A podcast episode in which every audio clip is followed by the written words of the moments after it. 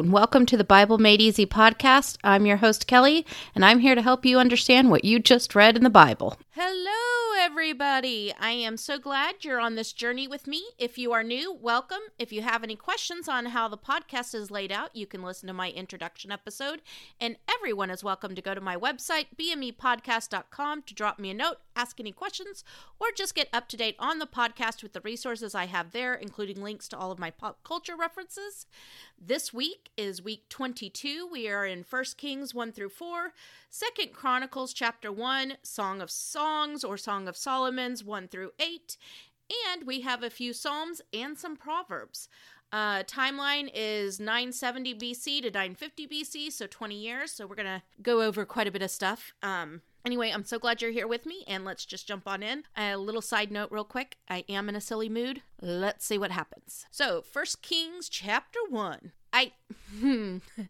I think we can say it is good to be king. We find out that David is getting on up there in years and the blankets were just not keeping him warm enough. And so, two bodies can generate better heat. The people decide not just anybody will help keep the king warm, but a beautiful woman who will be his nurse as well. But she, you know, she doesn't do anything like nothing bad. Like they she literally is just sleeping in the bed with him to keep him warm. Men sounds good, but but uh, I've seen some places, and I just would not bet on that being your outcome when you retire. Ladies, probably not for us either. And then we find an opportunist because, you know, they are everywhere, and sees the king as kind of incapacitated, so he, the opportunist, or Adonijah, whichever you want to call him, sets himself up as king, which, as an Israelite, he should know that that's not how any of this works, but alas, he tries. So, yeah, and this opportunist was the son after Abel, Absalom. So that just further proves that he did not think any of this through because if it didn't go well for his dad, what makes him think it's going to go well for him? Then what really surprises me about all of this is that Joab and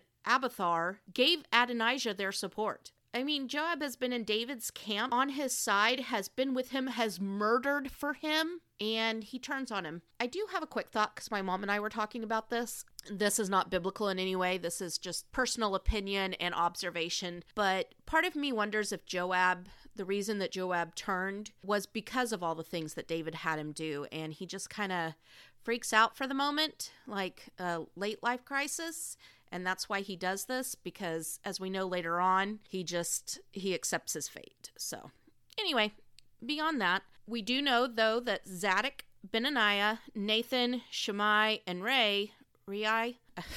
Guys, my ability to say names has not gotten any better in the last week. We're having none of it. I'm guessing they knew exactly why Adonijah becoming king was a terrible idea. And petty, thou's name is Adonijah, so you're an opportunist and petty because you went and made sacrifices and didn't invite Nathan and Shimei and Rai to the party. I mean, to be fair, they'd probably be party poopers with their this is wrong and you know it nagging. Adonijah underestimated Nathan, who knew exactly where to go, and that was Solomon's mama, Bathsheba. he knows you never, never mess with a woman's kid, and that doesn't matter what species it is. Nathan tells Bathsheba what to say to David, and she does just that. And then Nathan comes in and is like, Hey, King David, uh, did you make your son Adonijah king? Because he's sacrificing and having a big party. I mean, I wasn't invited, and neither was your loyal servants because we didn't realize you had made him king. David is like, uh, call Bathsheba back here. Solomon will be declared king today. And so everyone is directed what to do, and soon there was a huge and very loud procession following Solomon, to the point that Adonijah and his party guests hear it. They see Jonathan, son of Abiathar, who's like, Hey, buddy, what's up? He's like, Yeah, so Solomon is being made king today, and the guests, knowing what that meant, and have been to a few parties where the cops were called, I'm sure, hightailed it out of there as if they were never there. They're like, Oh, gotta go. Adonijah didn't really have that luxury, and so he did the only thing he could do. He asked for mercy from Solomon.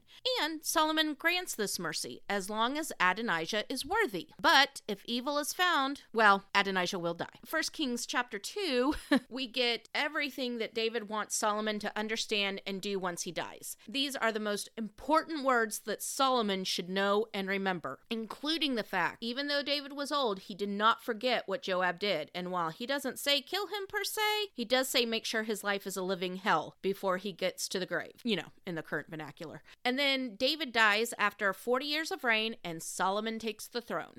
Now, like David before him, Adonijah goes to Bathsheba to see if she can get a wife for him, specifically Abishag, the Shunammite, you know, the beautiful one that got to that laid with David to keep him warm. Yeah, he wants her. Unfortunately, this does not work in Adonijah's favor yet again. He goes, but Bathsheba tells her son, and Solomon's like, Mom, I don't know if you know this, but that request is a disguise to take over the kingdom from me. And Solomon's like, You know what? I will kill Adonijah. And Adonijah, just like so many, all you had to do was stay quiet, and you just couldn't do it. It kind of reminds me of like Ron White, where he said the cop tells him that uh, you have the right to remain silent, and he goes, "I had the right, I did not have the ability." And poor Adonijah just did not have the ability. He's killed. It was for Abiathar to face his disloyalty, and Solomon banishes him, but doesn't kill him because he did carry the ark for his father's sake, but he does take his priesthood as well. Then Joab, hearing all of this, flees to the altar of God, to which Solomon responds to Benaiah, Do as Joab says and kill him. He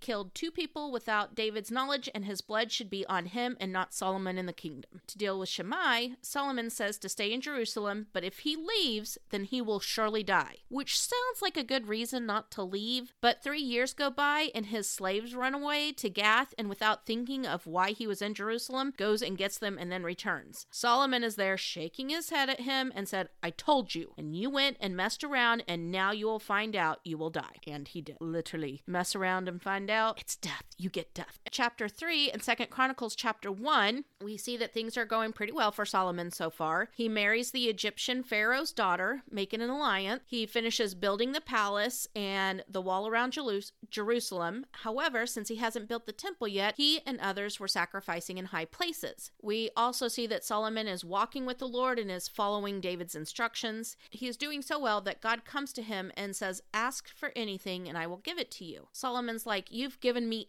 everything I could ever want, and you've blessed my father and myself, but I have no idea how to run a kingdom properly, so I need some wisdom. This pleased God so much, he said, Not only will I give you wisdom and discernment, there will never be another one as wise as you are. And because you didn't ask for money, fame, or fortune, power, etc., I will give you those things as well. When Solomon awoke, he realized it was a dream and went to Jerusalem and stood before the ark to sacrifice burnt and fellowship offerings, then gave a feast to all of his court. Then we see one of the wisest decisions and something we still use today a court case, where court cases set precedent.